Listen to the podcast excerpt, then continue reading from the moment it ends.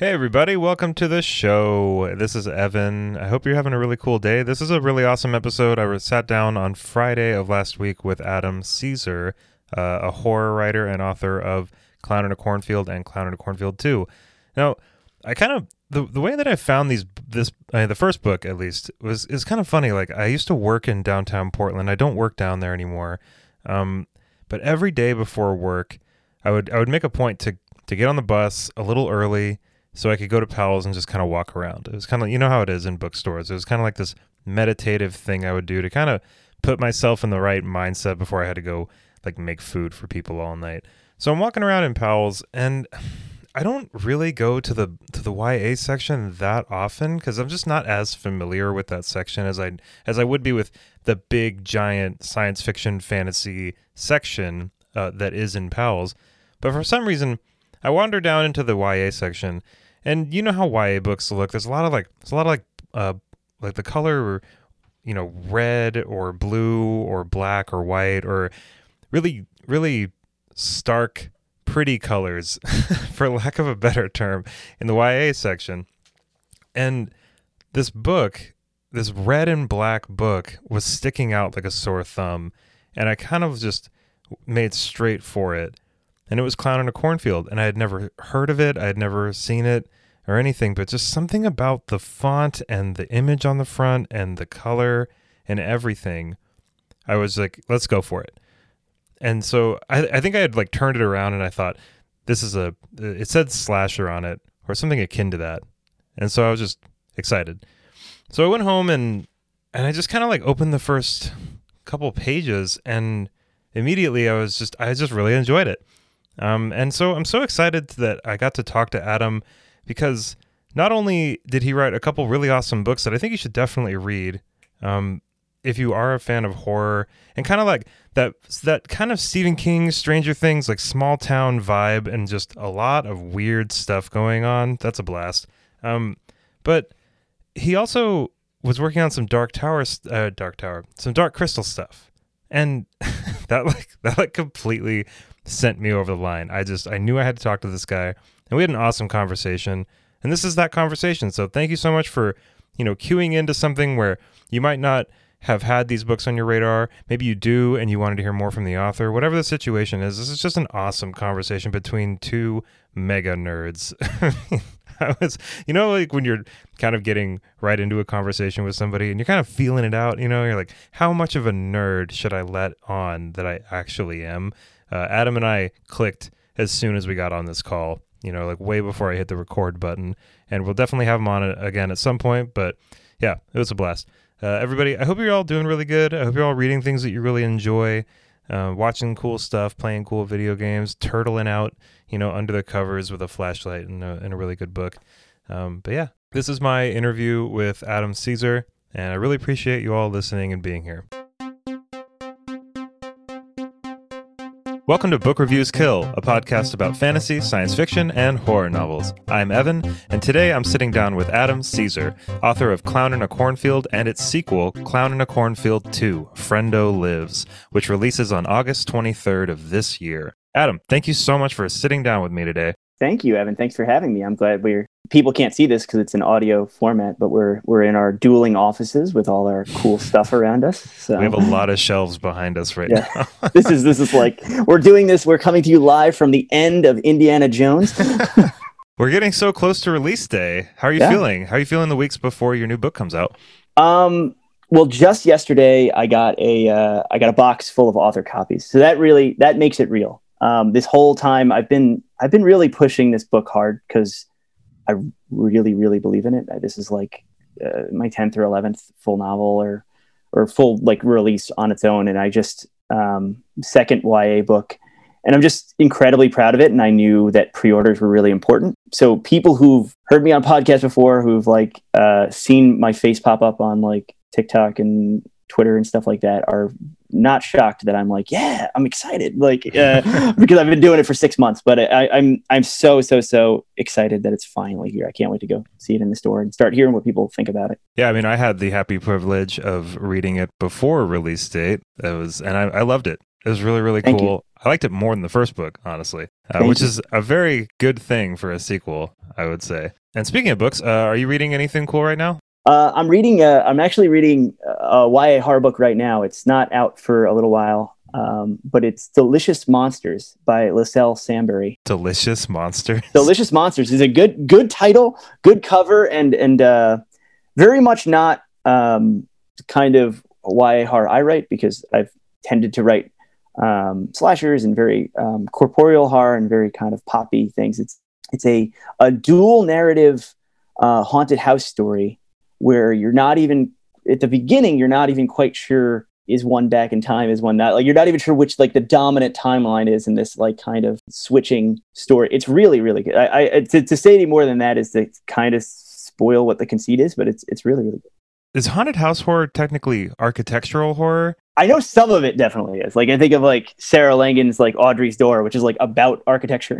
Yeah, or like House of I think House of Leaves is technically oh yeah, this is this is kind of YA, maybe not. It's- you don't have to read it with like uh, an abacus and like a uh, an Excel spreadsheet next to you. So it's like it's not. It's kind of like that. Like I'm sure like the the pitch to some people would be like, oh, it's YA House of Leaves, but it's not really that. So Um, speaking about slasher, like the genre that, or the subgenre, I should say, that Clown in a Cornfield is, like, what what was it about the slasher subgenre of horror that attracted you to writing it?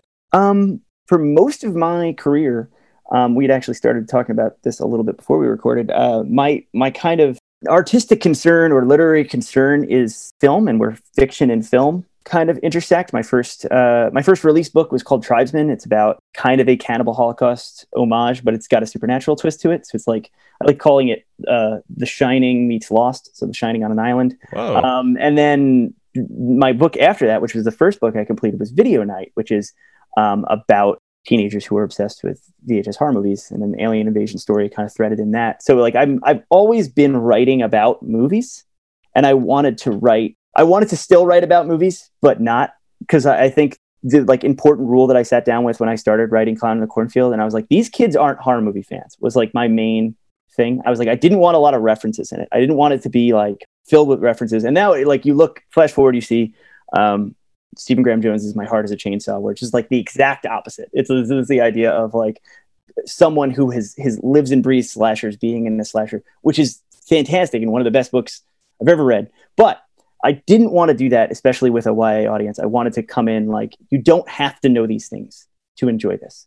But I, I'm such an admirer of the structure and the mise en scene and all this stuff, like all this stuff associated with slashers, the regionality of slashers, which is a big part of Clown of the Cornfield, this kind of invented town that I wanted to feel like you went there and you shot a horror movie because it feels real.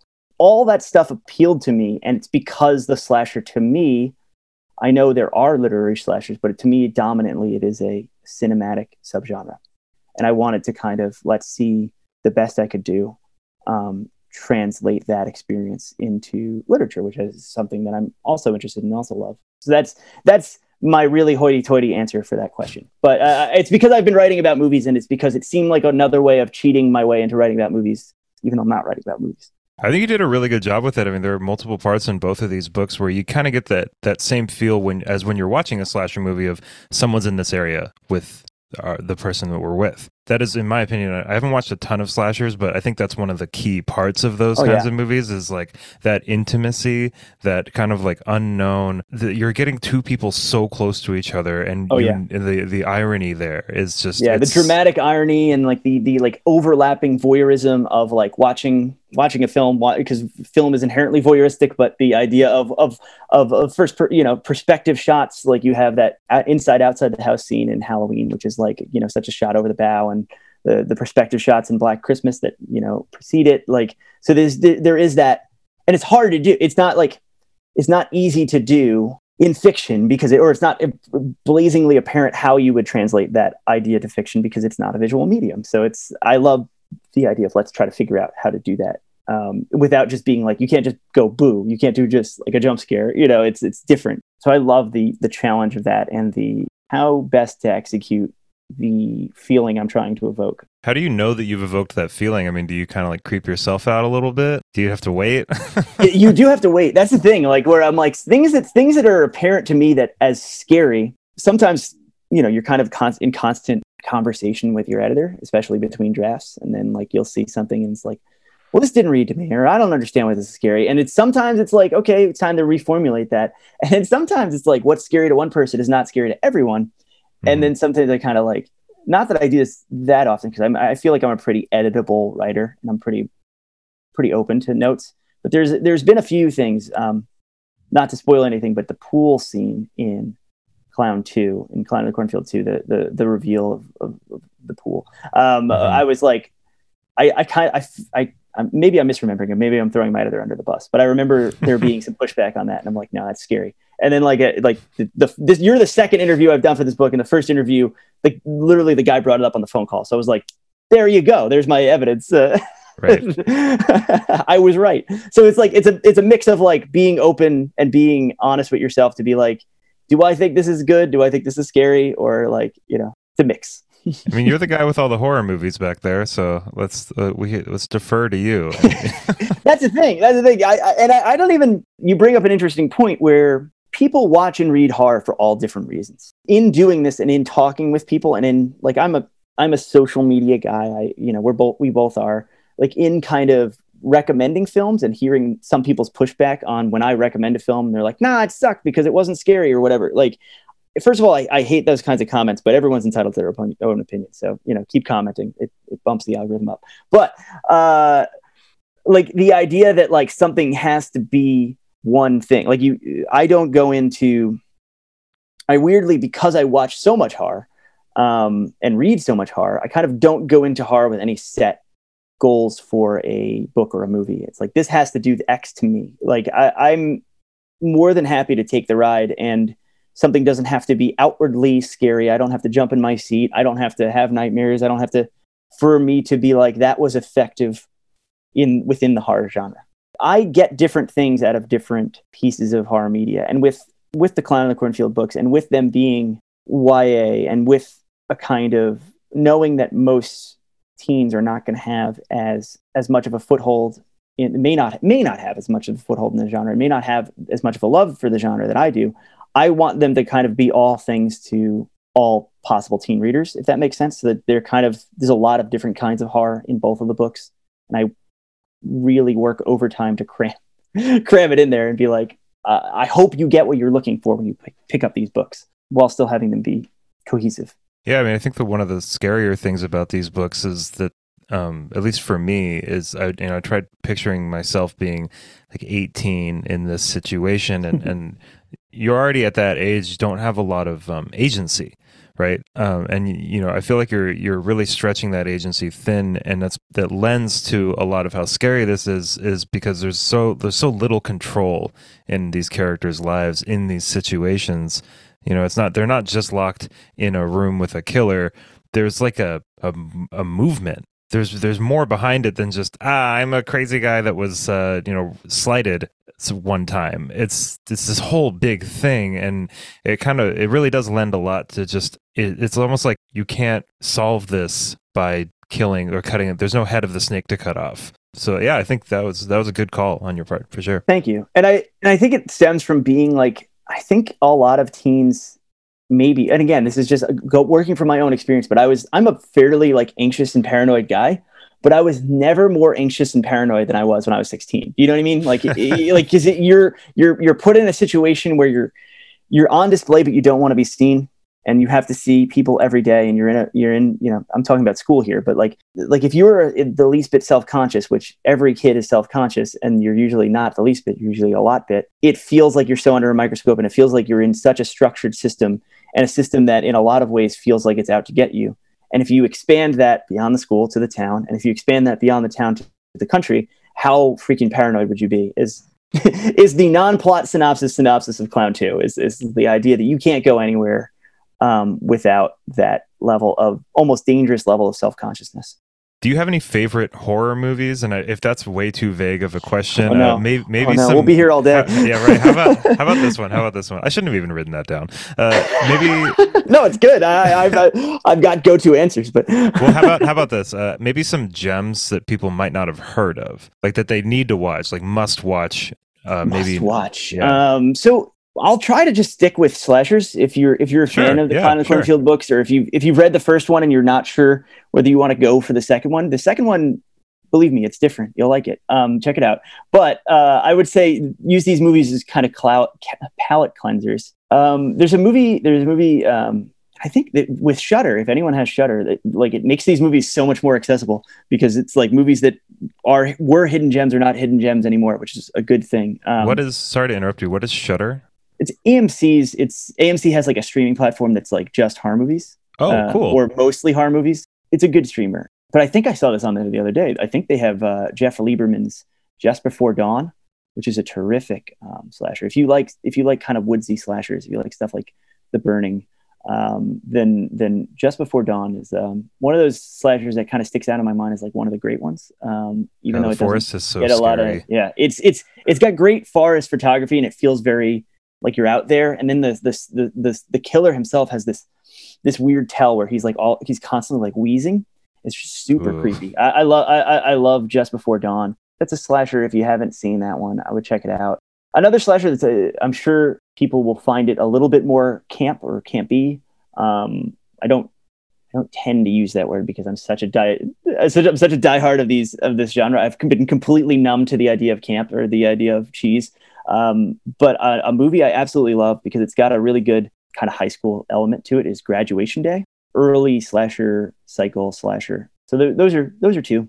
I just watched uh, that movie Suspiria from like the seventies. The original, yeah, yeah. there's yeah. a remake too. Um, the Luca Guadagnino remake is good too. Didn't Thom Yorke do the soundtrack for that? He did. It's really Oh, good. okay, cool. Um, I like Suspiria a lot. The, I, haven't, I haven't seen the, the remake, but um, I think because you, were talking about like camp, um, and I don't even camp is just an inch away from based, so uh, I don't I don't know. I don't even know. I don't even know based. I don't know these words.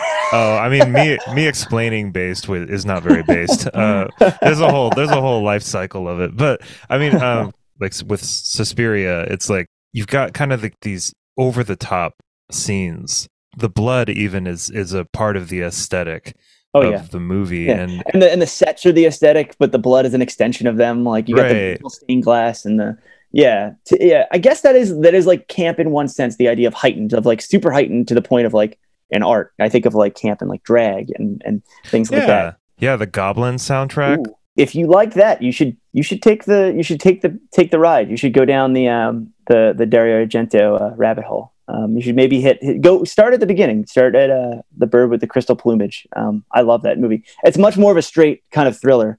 The movies he made fall into the, the category of giallo, which is a you know Italian kissing cousin to the slasher. If you like that, you you would like that director's other other films. And uh, it's funny that you mentioned the soundtrack because my my buddy and I we uh, here in Philadelphia, Goblins toured a couple times with and without Claudio Simonetti. They're kind of two different bands. It's almost like uh, Danzig without the Misfits kind of thing Right. but they played here in this like this great um, underground arts, which is technically like which is an underground venue. They were playing a 16 millimeter uh, print of Dawn of the Dead, uh, which Goblin also did the soundtrack for. They were playing that at the end, um, so we kind of like stayed an awkward amount of time. We were like everyone for the who watched the show had left, and then everyone who was staying to watch the movie.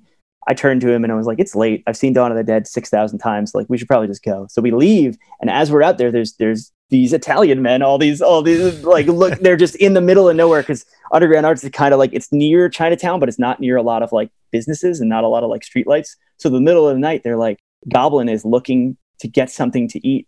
I turn to my friend Scott Cole, who's who's an author as well, fantastic short fiction writer. Um, but we were like, we were, we saw an opportunity to be like, we should talk to them. And then they were like, they didn't. It's not like they didn't want to talk to us. They were like flagging us down, and they were like, excuse me, excuse me. Like I'm doing the. Uh, uh, last name Cesare. I can do the Italian accent, but they were like, they were hungry and they needed a place to go. So we were like, there is some of like some of the band members English was better than others, but we were basically like, wow, it's gonna we're gonna have a tough time explaining how they can get to Chinatown to get something to eat. So we just walked them over there, and they were so gracious and so happy. They like invited us to sit with them, and we were like, this would be the most awkward midnight dinner ever if we're sitting with goblins. So we were just like, no, no, no, you guys, you guys eat. So that's that's my that's my goblin story. That's really cool. I did not know going into this interview that you had a goblin story. So, so we talked about horror movies, but I want to ask you: Do you have like a scariest horror novel that you've ever read?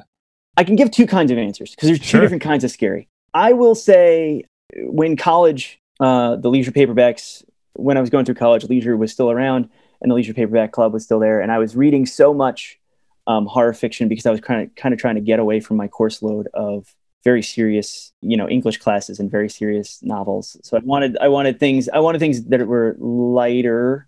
Um, and I read a lot of kind of I read a lot of the horror canon then in a way. Um, Shirley Jackson's Haunting Hill House and all these all these different kind of canonical books um, that I w- was reading for pleasure. Um, and as I was going through the, the bigger leisure uh, authors, I got to um, I'd read Jack Ketchum before, um, and I'd read uh, I read Cover, which my first Jack Ketchum book, and I, I, that might have been either early high school or the very beginning of college. I think that was or uh, later high school or the very beginning of college. I think it was later high school, or um, but I'd I'd known for a while. I was like, I'm gonna get a, gotta get around to like the big Jack Ketchum book, which is The Girl Next Door, and I and I I remember very specifically reading that, and I had um, three suite mates in the same dorm, and very much just like reading it out and and and just being like how dangerous it felt and how uncomfortable it was. And I'm not a big like I know that's a huge thing on TikTok, like people like being like hashtag disturbing fiction, you know, books that will make you puke out your butthole, like like things like like, like like you know whatever whatever like ridiculous things people put on there um, to to get engagement. Which believe me, I'm not uh, I'm, I'm clearly not below, but um, that was kind of one of the first of the bigger, more disturbing, more extreme books that I'd read, and I was kind of remember kind of halfway through it when things take a real turn. I was like, I don't know that I can do this. And I pushed through and I've, I've read since read basically everything that Jack Ketchum's ever written. So I think that in a way that was a, a kind of scary, a kind of like, this is dangerous. And then I'll just say like, just straight up like scary, almost scary, like watching a horror movie kind of turn out the, like turn on the lights and like crawl under the covers kind of thing. Um, uh, I love Stephen Graham Jones is the only good Indians. And I've talked about that before and how, and how you reach a certain point of that book um, the motorcycle scene and and and and I re- I read that I've never done this before. Like I've done it with movies. I've like rewound to like watch kills in like a movie and stuff like that just because it was so like out of left field or like did it like like I want to see how they did that and and it's um it's not something I do a lot because it's probably not the best way to watch it engage with a movie um but uh, I remember rereading that chapter. I remember going back and being like, "What? What? Like, I have to reread that." Like, um, so that that's a very, very scary book and a very scary scene to me. Um, yeah, I really like Stephen Graham Jones a lot. Uh, I've read The Only Good Indians and uh, Mongrels, which uh, Mongrels are great. Yeah, yeah, Mongrels isn't. I, would, I wouldn't necessarily consider it a horror novel. Um, I mean, I guess, it, I guess it's it's YA horror. Um, this is right. a YA coming of age werewolf fiction. You know, right? Yeah, um, yeah. The Only Good Indians uh, to this day is one of the most unique books I've ever. It's wild. I've been reading him for a long time because my first World Horror Convention. Um, I was actually going there to like pitch. It was on Long Island, so was, I had home field advantage. I'm from Long Island. I was going there to pitch Video Night to a publisher, uh, Don D'Auria, um, and I had I'd been going to all the panels, and like I met uh, Dr. Jones before reading any of his work because he was like late for his panel, and it was a panel I was going to. So I was like, "Oh, it's this way, uh, sir." Um, and then uh, and then I very shortly after that I started reading his work, and it's just so it's so good. Um, yeah, he's my favorite writer, probably. What's your scariest? Uh, let me turn this interview around on you. you give me an answer. I gave you two good answers. Yeah, totally. Uh, sure. Yeah. Um, I mean, uh, at least as far as like actually scary, um, where I was alone at night. It wasn't at night; it was four in the morning. Um, but just because I couldn't, I just physically couldn't put the book down, but also physically wanted to throw it out the window.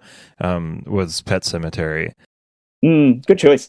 God, man, like I mean, it's there is just like the forest scares the shit out of me.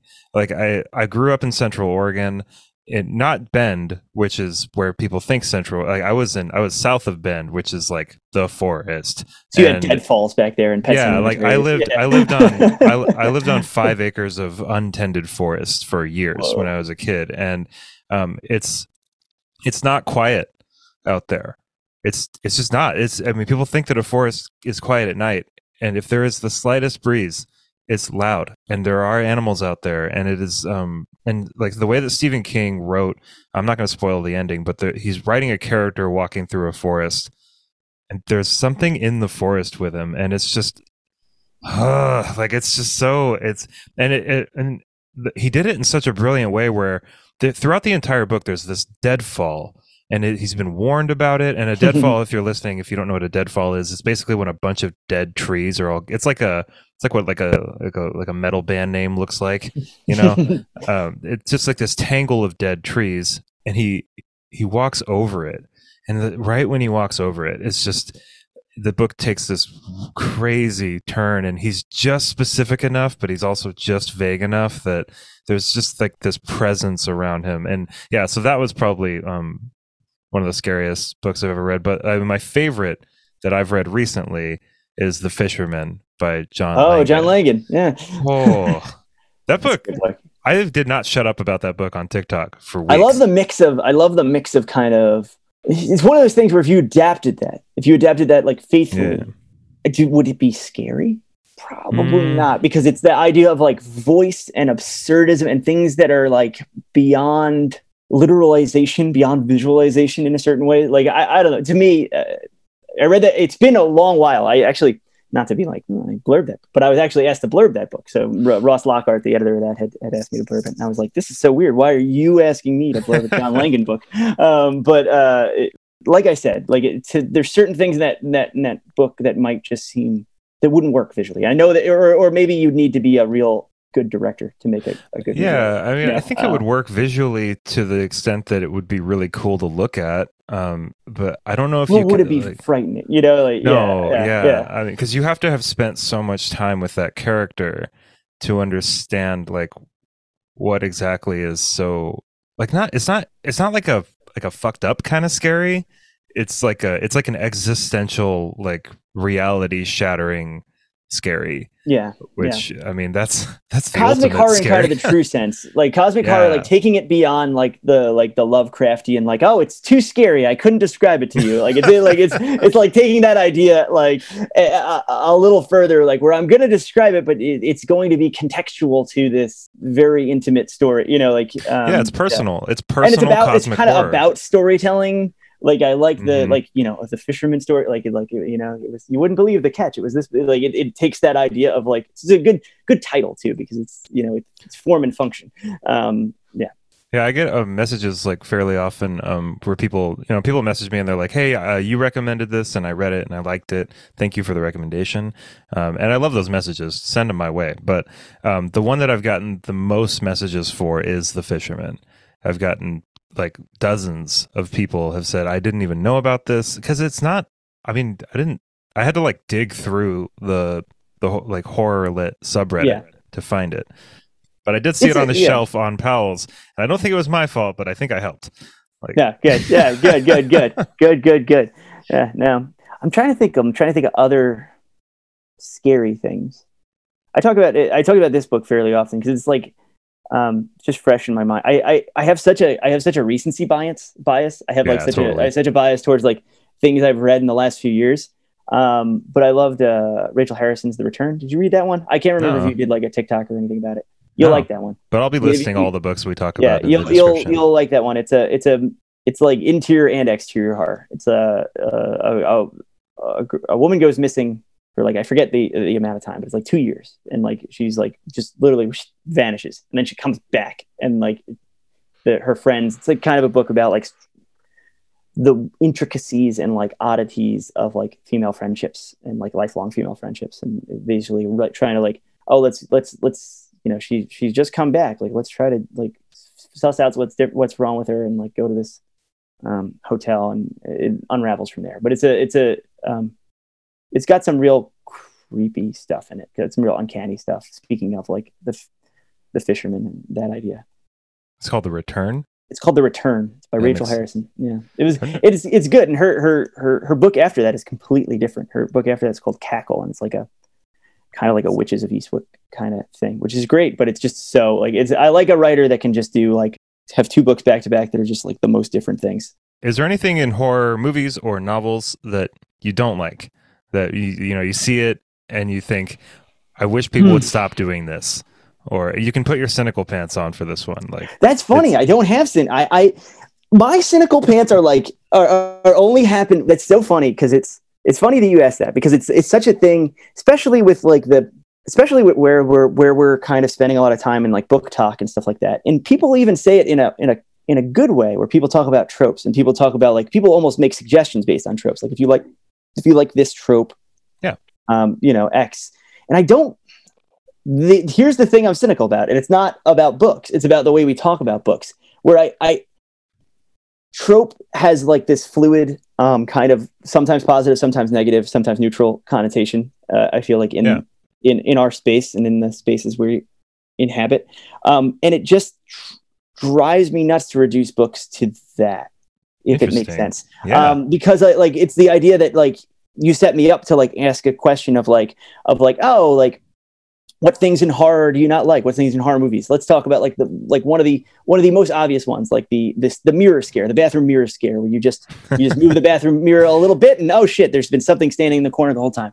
Um you can say like no bathroom mirror scares or you can say like no no more a moratorium on that trope but then you like then you think back in films and you're like oh well like candyman has like one of the best bathroom mirror scares of all time because it's slightly different and it's a bet like it's it's you open the bathroom mirror onto a different world and onto this like like and it's one of the most creepy sequences in a horror movie I can think of. But it's like if you if you if you put some kind of moratorium down on like oh avoid these tropes or avoid these uh, you know I wouldn't be able to write a book if if if people were like avoid these tropes because I think part of the joy to me of writing is taking everything I've read and everything I've seen and thinking that I am you know everyone's a unique person. Everyone's a, you know, everyone's a, everyone's everyone's got a book in them, and everyone's a, you know, whatever you whatever whatever can do it stuff you're supposed to say. But like, yes, every but the truth of the matter is everyone's unique, and everyone has a a, a difference,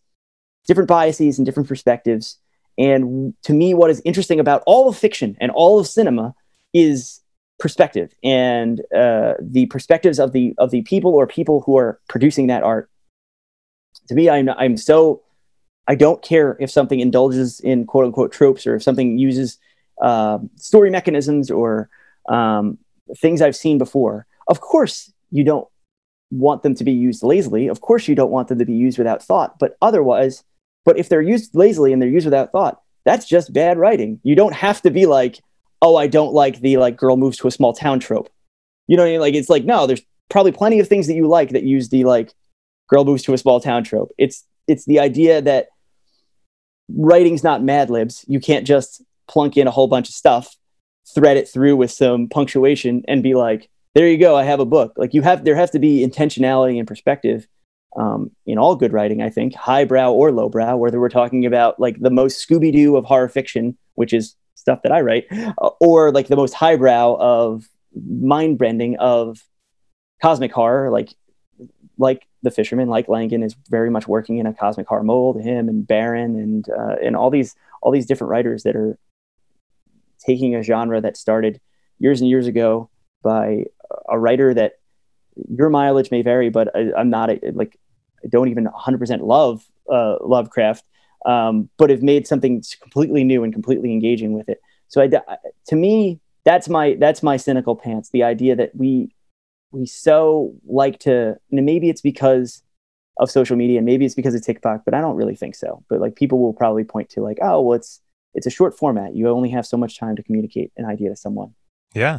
And maybe and maybe maybe at that point those things help. And I'm sure that you I'm sure that you've made a million videos like this, and I'm I'm making you sound like I'm uh, like, I'm not. It doesn't make me angry. I just oh, wish no, no. Would, I just wish we would stop thinking about things so simplistically. I wish we would stop thinking about things so black and white. This uses this engages an X trope. This engages in it's like they're like storytelling theory has been telling us we only have like five different types of plots for however long. Like, yes, of course, if you reduce something down to its component parts, it's going to feel uh, it's going to feel um, stale or whatever. If you're if you're looking to make it look stale, the to me the joy of fiction and the joy of cinema because I talk about them interchangeably, is the idea that you will sit and watch something and um, revel in its differences, in in its in where it zigs when other things zag, not oh, you know, because that, that's to me that's a difference in coming to something arms crossed or coming to something arms open.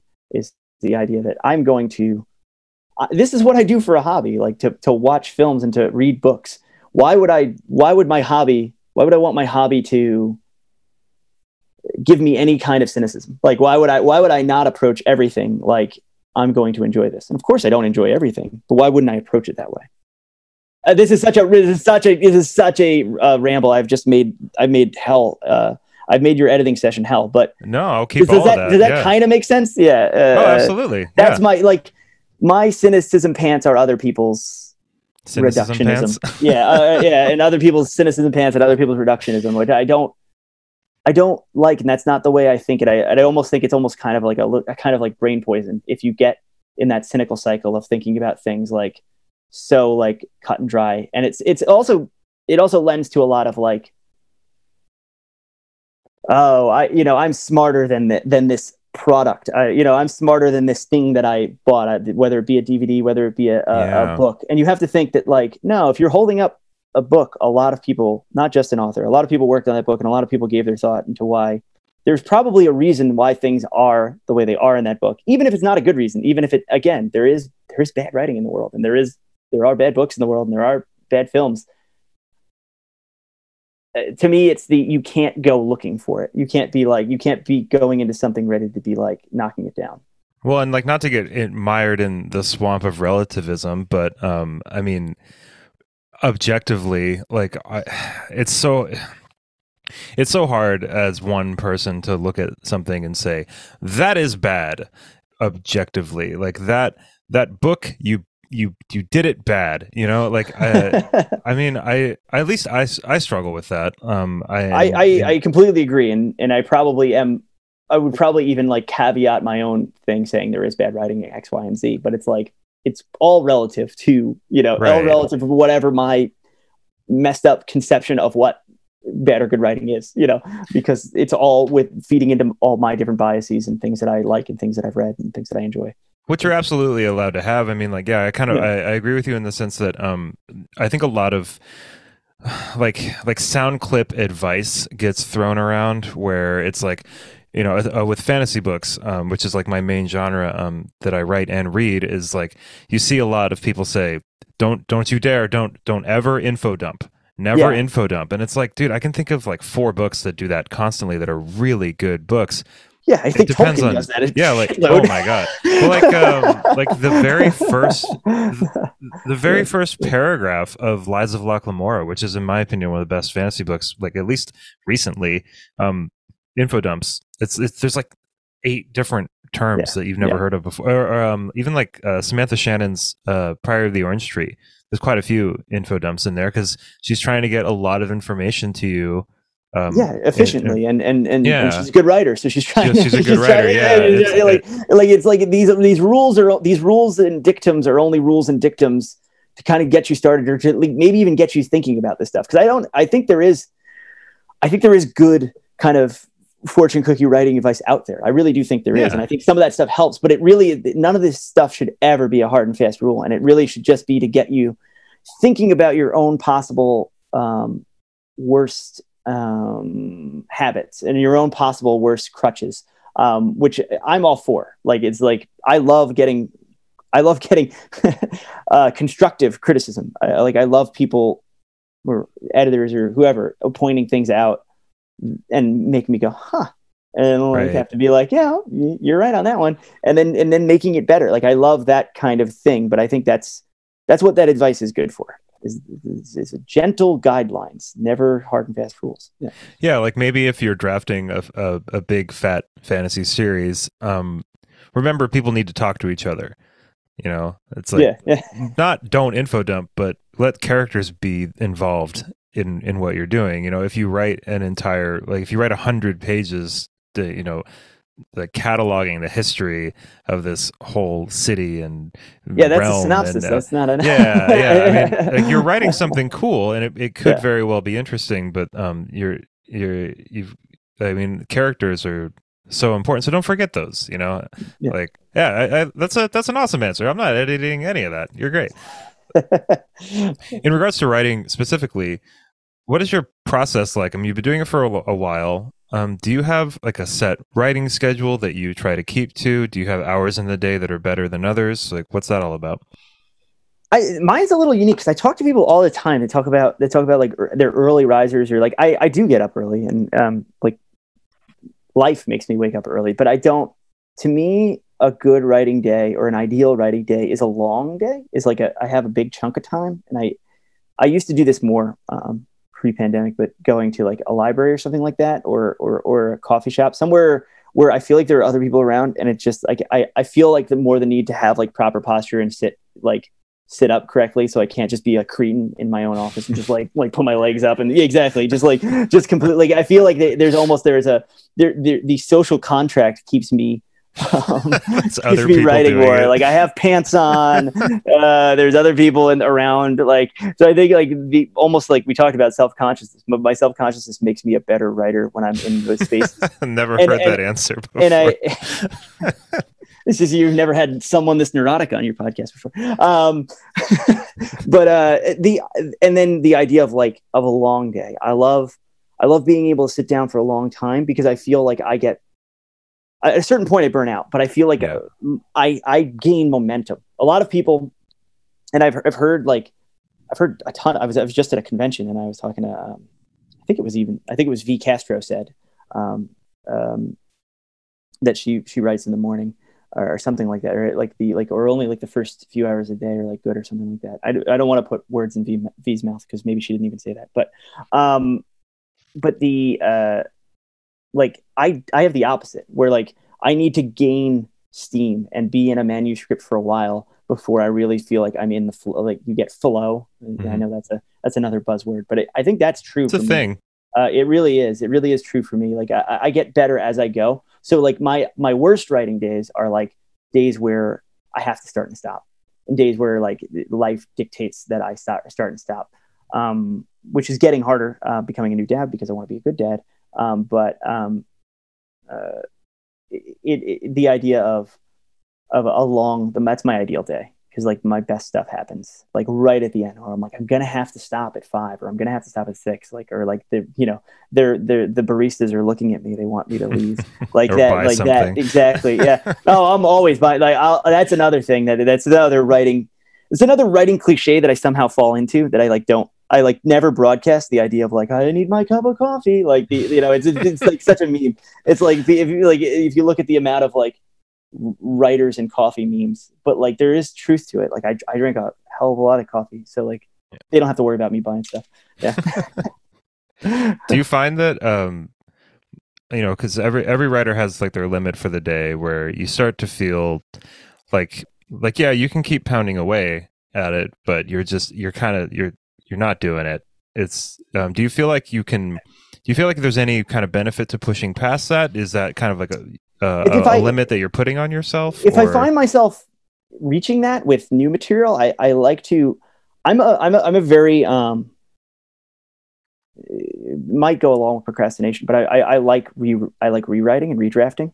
Mm-hmm. things I've already written within the manuscript um, before I'm going forward. So like if I feel myself getting too punchy or feel myself being like I'm too tired, I can't, and I have like more kind of hours in the day to you know more daylight time to write, I'll go back um, and read read read bits over. N- usually not what I wrote that day.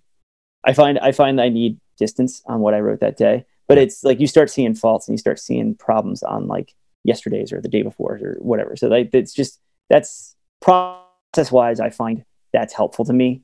Like the, it's all coming out crap. Don't or like or I'm or I'm pushing and I can't get any more toothpaste out of the tube. Don't you know? Don't just stop. I just reread, and it. I find that. Yeah, you're you're still in the process, but you're not necessarily. You're still like, editing. It's it's yeah. still it's still helpful, and it's still you know yeah.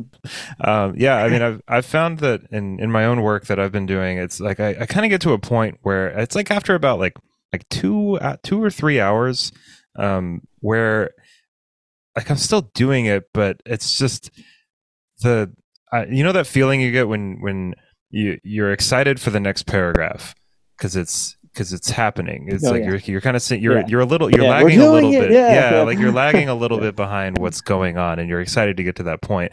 And I can kind of feel myself sometimes like thinking more that I'm typing, um, which is still good. But then once I get to a point where I'm I'm just I've got everybody kind of like frozen in place almost, it feels like. Like the characters are kind of standing around waiting for me to do something cool. Um, and that is when I know, like, all right, I think it's time to call it. Right. Yeah, yeah.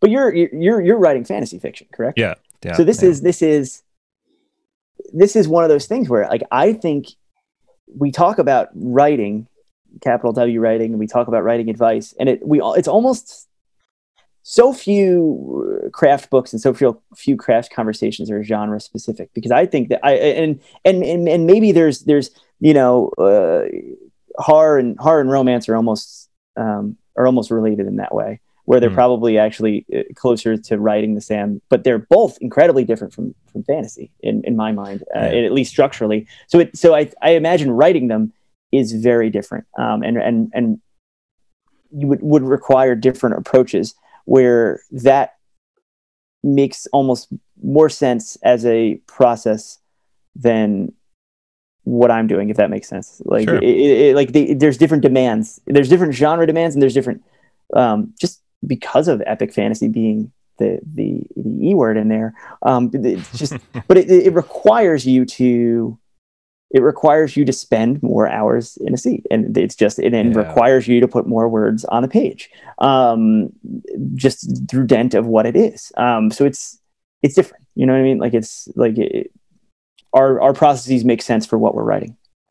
Well, and like um, one, of the really cool things about uh, Clown in a Cornfield and Clown in a Cornfield Two that that I don't know. I wanted to ask, like, I don't know if this made it easier or harder for you, but um, I mean, I I know that writing in an alternate world is it can be difficult because you're kind of like, all right, so like colloquially, like what what are we allowed to use here? I mean, like Mm. I can't say like you know she was gunning for first place or something because there's no guns. Like you can't Yeah. do that. You know, it's like, but that would drive me nuts about fantasy. it's it's really yeah i mean it's it's frustrating like going back to something you've written and just being like no like there's not you can't use that word but i mean uh, you're writing something that's set it's not even just like modern like the modern day like this could happen today like there's cell phones there's instagram you even mentioned tiktok in this new book um like did that make it easier for you to kind of like let the story unfold and you don't have to worry so much It about does. like all of that yeah it's weird because it does, and and I and I'm kind of cognizant of it because like, and I've it's this with earlier books. I, I wrote a book called The First One You Expect, which is about um,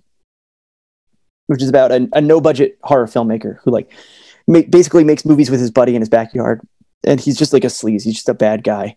Um, in that book, there were like a lot of kind of references to like real world things. I was like, let me try to like this guy is kind of not not if you're not if you're listening and not if you're upset. He's kind of based on real people. Like so, like uh, I wanted to be like in that milieu, in that world. Let me get d- dive as deep into it as I could. So like mention Kickstarter and all these different things, all the different ways someone might make a film, um, and uh, being set on Long Island, all the places he would really go, the places he would really like, the the Twitter he would use, and things like that.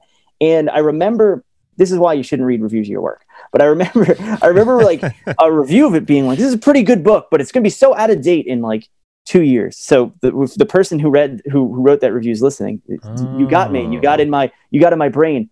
And but I don't. But thinking about it, I still sell First One You Expect at conventions. Books like um, six or seven years old. Uh, like it's not outdated at all. It's it's realistic for the milieu of that character and the time that that book takes place. Books not books takes place in 2010. It's not supposed to take place in 2022. It's not supposed to like to me.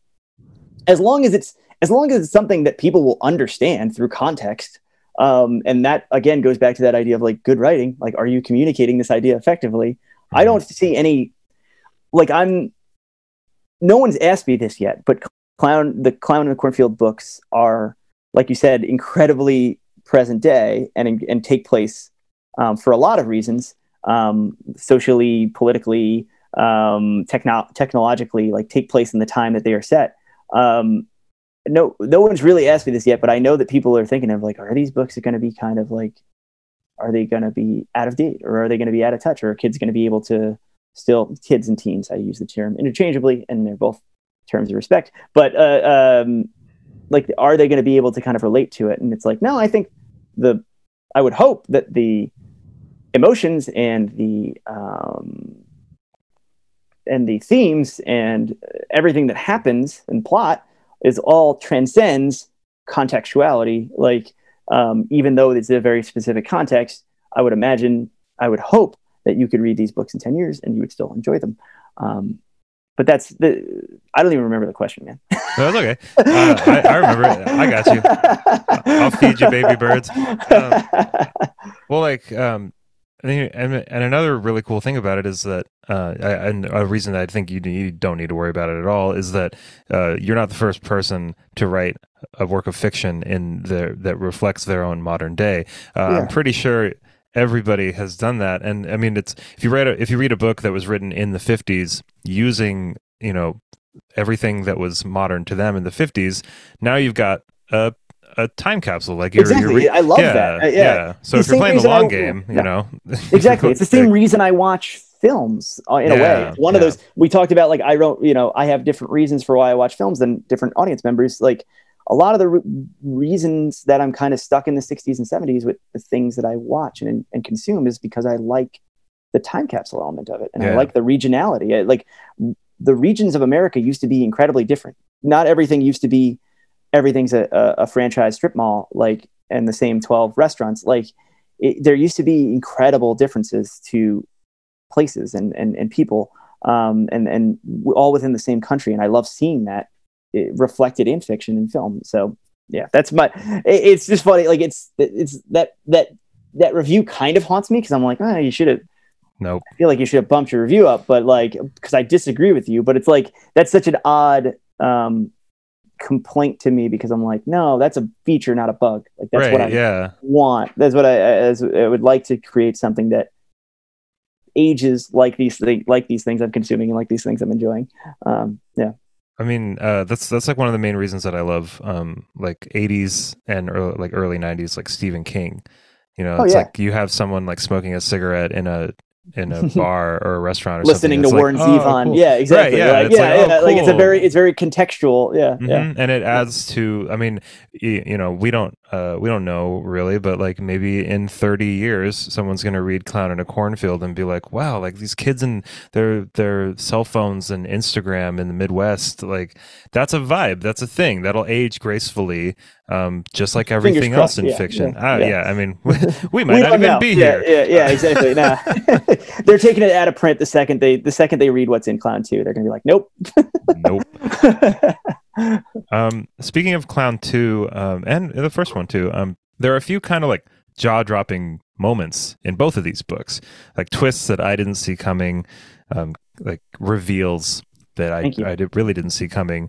Um, do you find those things along the way while you're writing, or before you even start drafting? Is that outlined? Um, are you working toward that reveal, or does it kind of just manifest?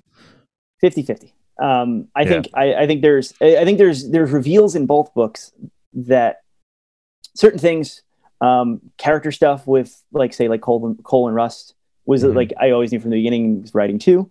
Um, and then there's like there's plot stuff and then and then there's set piece stuff, which I think is is different than plot stuff in a way because especially when you're talking about a slasher, the idea of like let's build a, a set piece, let's build action that is that you can that is novel and that you can follow and that you, is is is enjoyable t- for the like kind of uh, aesthetic and sensory ways that people read this kind of fiction. Um, so I think like th- those kinds of things, about half of them I find in the in the in the in the draft.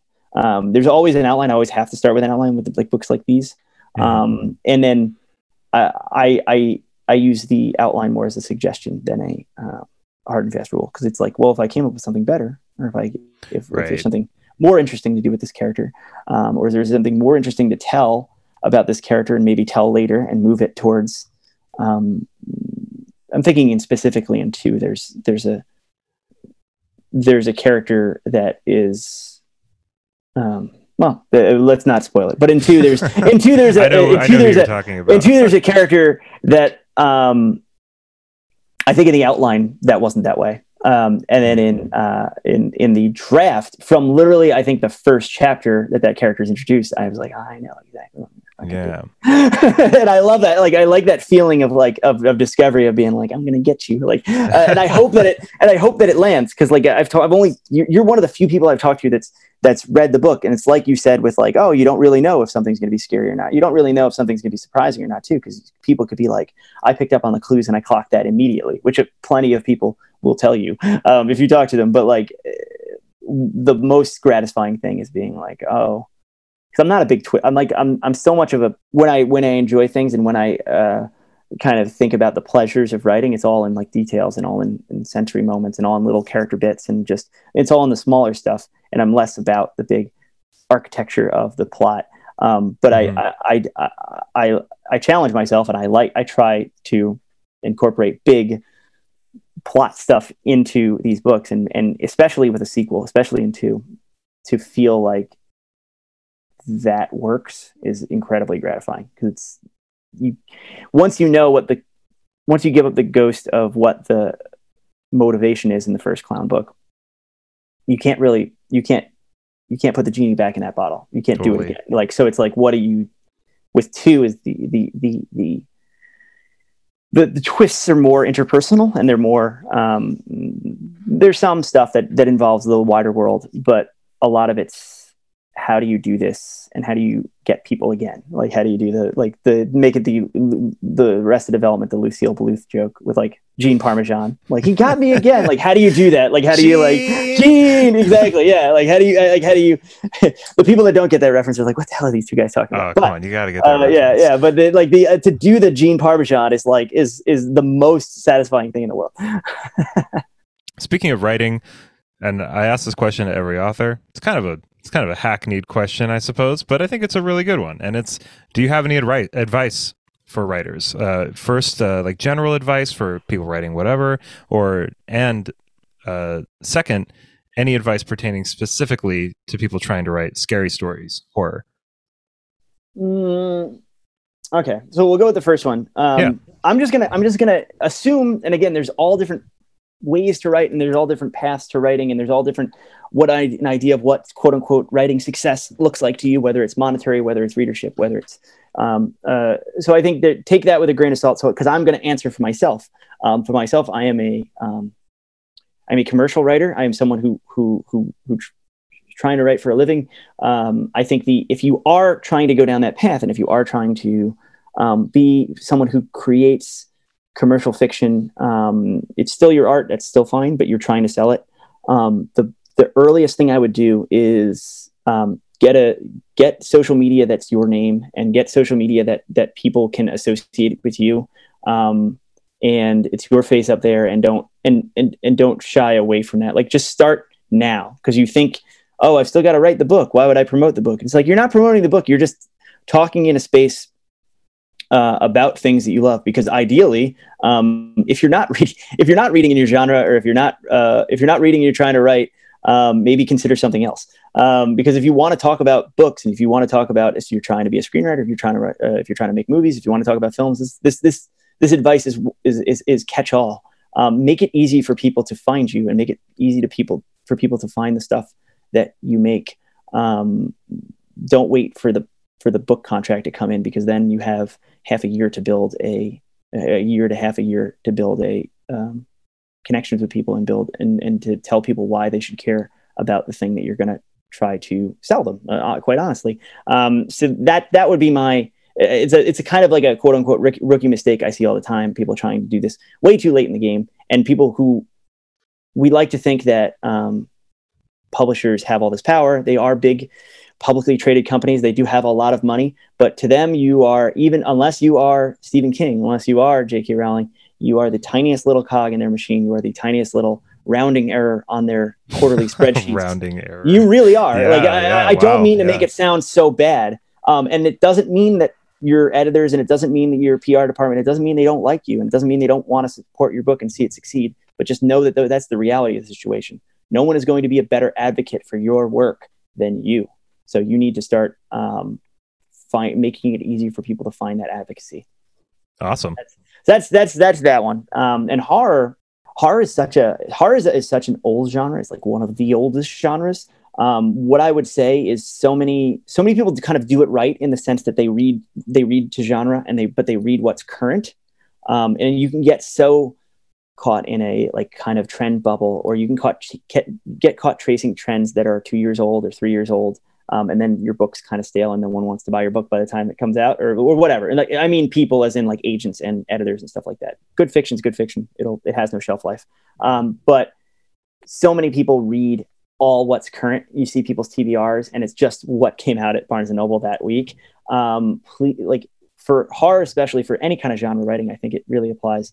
Read um, backwards, read in your genre, um, read outside your genre because it enriches you too. But if you're gonna do your genre reading, um, do your homework and read older stuff. Read things that were published before you were born. Read things that published were published before you were reading books. Um, it's very important, I think, to get a kind of more um, a wider angle uh, scope, uh, like a, a, kind of like you know zoom out a little bit and see that you are a writer working in a continuum, working in a very proud tradition in a lot of in a lot of senses. Um, see what other writers have done. Uh, you don't have to like everything that you read, but kind of place that in the context that we're in now and uh, go for it. That's, that's that's what I would say. Read widely in your genre, not just currently in your genre. So we'll probably wrap up here in a second, but I do want to. This this question has been kind of nagging at me this okay. whole this whole interview. Okay. Almost. Uh, I wanted to talk to you about I, and ask you what is your involvement with the Dark Crystal? Oh, uh, just as a fan, I, I, I, um, I've written, I've written two Dark Crystal. Um, I've written a comic, uh, four issues of a um, of a comic that was based on a story by the guys that wrote the uh, the Age of Resistance television show, and then I wrote um, a the Dark Crystal Bestiary, which is a um, kind of in-universe book that covers all the different creatures in the Dark Crystal universe. Uh, not only the original film, not only the TV show, but all the tie-in stuff too. Um, I, I was writing. Um, this is kind of a boring story, but I was writing um, it's a boring podcast. The occasional, the occasional. No, no, no. It's a beautiful podcast. We've been nothing but engaging. I think everyone's hit just smash the subscribe button ten times. I love comics. I'm I'm a I'm an enormous comics fan, which I know you are as well, because um, you're going through Berserk and stuff. Which, oh, buddy. And then you call you call you call manga comics, and then you get 15, 15 year olds telling you that yeah, you're people, wrong. people like, get very mad at man, me. I mean, I've been reading comics since before you were born, so calm down. Uh, yeah. um, uh, so uh, leave that in. I want the hate mail. I've been reading comics like my whole life. It's a, it's a big part of um, who I who I am as a person, who I am as a reader. My uh, father was a huge comic book fan. We, he would take me down to in the '90s, which was a huge time for comics, um, totally good and bad. Um, but like he would bring me down to the local comic book shop. The good thing about it was there was a comic book shop on on on every main street in America.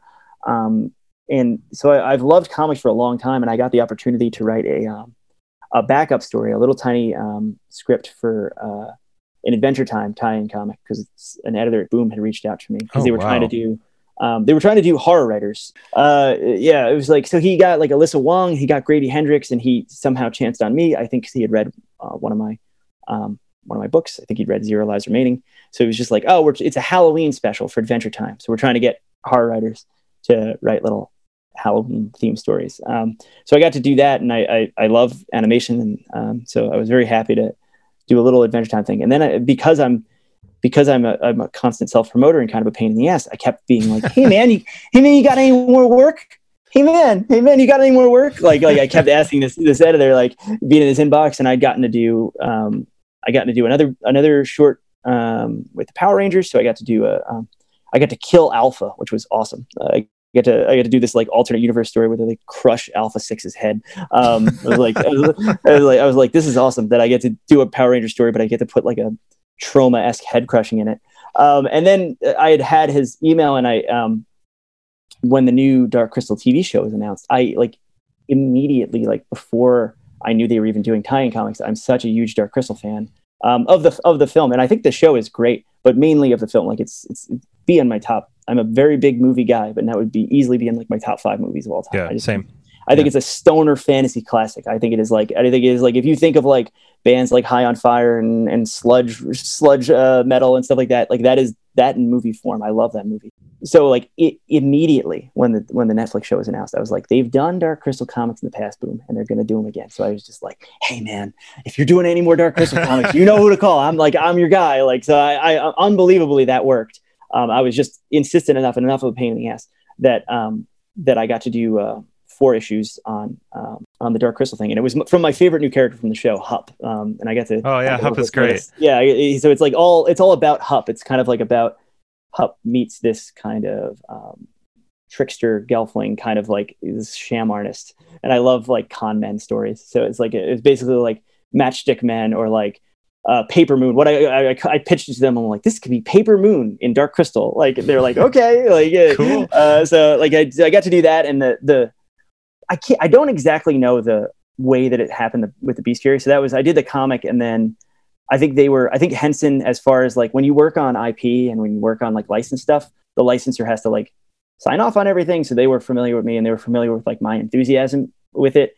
Um, and then the showrunners, because it was based on their story, um, I think they were really happy with it. And I think, and I think the editors were happy with it. So I think some some conflict flux of those three people when it, when the when names were bandied about to who's going to write this thing. Um, it's it's illustrated by Iris Compiet. It's all beautiful watercolor illustration. She was handpicked by Brian Froud. I was not handpicked by Brian Froud, but she was handpicked by Brian Froud. She's kind of his protege, and she's just in, this incredible fantasy artist. Um, and she did so much more work for that book than she probably had to, honestly. Um, but uh, I, my name was in contention, and it was not even like, it was like not good timing. It was not like you can't really talk about. It. it was not the greatest of like payday, but I was like, I'm gonna do this. I'm gonna yeah. write a Dark Crystal book no matter what. Like so, yeah. I just I just um, was very happy to do that, and it's clearly very different than my other work because um, it almost reads like Wikipedia entries. But I was like, no, I'm gonna add I'm gonna add a little right, no, it's bit of myself your, into this, yeah. and I and I understand and I understand the world so well, and I understand the tone so well. Then let me try to um, let me try to like zhuzh this up a little bit because these people are I'm 90% of pe- people who own the Dark Crystal Bestiary have like probably never read a word of my of my writing because they're they're buying it to look at the beautiful illustrations, Iris's beautiful illustrations. But my writing's there if you wanted to use it for more than a coffee table book. Yep. What did you think about the new show? I liked it a lot. Um, yeah. I, it, it's a real bummer. It, it's it's it's such a people talk about Netflix all the time and how kind of yeah. cancel happy they are. But if you look at like the production, like how are you going to do that during COVID? Like there, totally. it, it, takes like six people laying on top of each other to do like one Skeksis, like yeah. with his hand out. Like it's, it, it, you can't, it must have been so expensive. I, I like, I'm, I'm sad it's canceled, but I love what we got kind of thing. I think, yeah. um, Louis Leterrier, um, his, him directing all those episodes was like just one of the most like baller directorial moves I've ever seen. It's like, this guy's made good movies before, but this is like doing this it must have been insane. There's a little, if you haven't watched it, there's a there's like an hour documentary alongside. It's like a separate listing on on on Netflix, but there's a there's a documentary about making that show that's just as interesting as the show itself, maybe even more so. Um, so I think it's like a, uh, the idea of turning Dark Crystal into something with dense Dark Crystal, this thing that was like Brian Froud and Jim Henson wanting to talk about like esoteric ideas, like you know, like like sacred geometry and all this stuff, and all these real hippie ideas that film, which is so impressionistic and, and, and didn't even originally have like dialogue for some of the characters that they like added in post, doing that as like the most hard nosed world building literalization of like, no, this is what they are. Trying to do that as Game of Thrones, I thought was like this. I'll be completely honest. The show's canceled, and, and I'm going to say something nice about it, so they don't care. But uh, uh, I thought that was the dumbest idea I'd ever heard. Like the idea of like until I saw it, I I, yeah. I thought that I, I was like that's not going to and again that's, that's that idea of like coming to things with open arms instead of crossed arms i'm totally. such a fan of the dark crystal that i was like like that doesn't don't hurt my like baby. it should work like, yeah it doesn't seem like it should work and it doesn't seem like this is the the the movie to do that with but you watch that and it's so well done and it's such a um, dense lavish production and, and, and super well written i thought. Like i just thought like everything about it especially because it's a prequel because some prequels don't do it for me. I'm like well i know how this story turns out. The way that they told it i was like i thought it was genius really. I i, I thought it was great. Um, but sadly not not continuing but i'm happy for what we got. Did you did you enjoy it? Oh my god. Yeah i really did. I mean i was uh not not put off initially but definitely su- surprised at the density and su- like surprised at the kind of slow approach that they took. But I mean, it, it might have been it, their downfall, but I think it was the way to go. You I know, mean, like, for yeah, for yeah. fans of the Dark Crystal, it was perfect because, yeah. like, I mean, um, we all wanted more. You know, so it's like they're starting to get really into the lore of everything, the different kingdoms of of Gelflings and things like that. And um, I mean, as I was watching it, and as I kind of rounded out and finished it, I just remember thinking this was so much more than what we thought we were going to get as like huge Dark Crystal fans, yeah. and they didn't have to do it. They could have put out like two long episodes of yeah. of digitized uh, Skeksis, yeah. and we would have been annoyed at the craft of it, but still happy with what we got. But no, they went all the way, and so yeah, I, I, really agree with you that you know even though it was canceled, um, what we did get was so worth. Yeah, it, I agree. I agree. And talk about like you know, especially like the, the Netflix idea of like a Netflix movie or a Netflix production is is constantly like you think of like craft wise constantly kind of compromised. It's like well this is this is a machine and we're churning this stuff out and for better or worse. But you look at that and it's like wow they like this punched so high above its weight class and so right. high above what i thought it would end up being. Um, yeah just delighted by it um, so being a movie buff yourself, a film buff, a TV buff, um, do you, I mean, obviously you would be interested, but do you think that Clown in a Cornfield and its sequel, like, do you think that it would translate well to film? And if it did, would you want to be really at the helm, or would you trust somebody else with that work? Well, it's um, it's already kind of happening, uh, hey. and and I'm not I'm I'm not at the helm, and I I kind of like that idea of like not like I am a screenwriter. I've actually this is a little exclusive for you. I got I have, I'm, I'm I'm a twice produced screenwriter now. I've, I've I even visited the set of one of the films, and these are these are small movies with smaller budget than I'm sure um, Clown in the Cornfield will end up being. But uh, that was my kind of original um, as far as formal training writing, I was I was uh, I was a screenwriting student um, uh, in school. So like I, I, I love that format and I love film. Um, but I I think they would make I think they would make hopefully quote unquote knock wood will make good movies because then I will get paid. Uh, um, but yeah. I, I, think I, I love the idea of them being like, well, if these are if these are my if this is my slasher um, and this is my slasher kind of character in my slasher town and and i would like to just keep the not have to compromise so many so much of making a movie is collaborative and, and is and is and is meeting people halfway and it's, it's not just between the writer and the director it's between the writer and like the lighting guy it's between the it's between the writer and the producer and it's between the director and the producer and it's it's through all these different things making a movie is so much different than writing a book that um, I like the idea of someone else wrote the script. I've read it. It's very good. Um, I, I like the idea of them just being like, uh, kind of go with God. Like, of course, I'm to offer uh, opinions if they ask me, and who knows? They, yeah. the, the writer's the last person to get asked his opinion, but the, the people who are doing it are very gracious, and I get along with them very well. Um, so like, uh, and who knows? This is one of those things. It's like it's Hollywood. The, the, yeah. I don't believe a movie get, is getting made until I've seen it. Like I, I, literally like li- with all this with all this Batgirl stuff and this all this WB stuff and news, you can really right. say that. You can you can really say like, oh, this movie got produced. It didn't get. It's not a, it's like it's not a product you can go watch though. Like so, like I literally don't believe a movie's real until I've seen it. It's the idea of like like I need to I need to see it to know it's real. So like it, doubly so for stuff that I'm involved with. Uh, but yeah, I think I think uh, I'm very interested to see what kind of movies movie or movies they become. Um, yeah. So am I. That's really exciting. Uh, but I, but my director's awesome. cut is the book. You know what I mean? Like, I, right, I, yeah, which I can, I can kind of just be like, you know, I, I, would love it to be good. Of course, I want every movie to be good. I, I see, like, but I, will I be like so sad if it's not? No, I don't think it will be. I think the people involved are incredibly talented and, and have their hearts in the right place. But it also is like I have, like I said, I have my final cut. It's in the book. You know, it's between those covers. You know. So.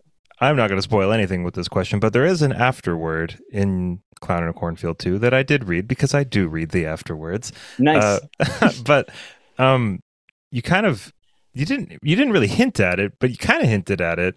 Um, I say you, the words. Are you? Yeah. Are you? are you working on? Uh, are you working on uh, Clown and Cornfield three? And also, uh, are there any other projects that you can talk about that you are excited about that you've got um, in the um, works? Well, I'll, I'll I'll answer your first question first, and then I'll kind of dovetail into sure. um, like promoting myself. But um, yeah, I, I there is no there is no contract for three. There is no uh, hard and fast.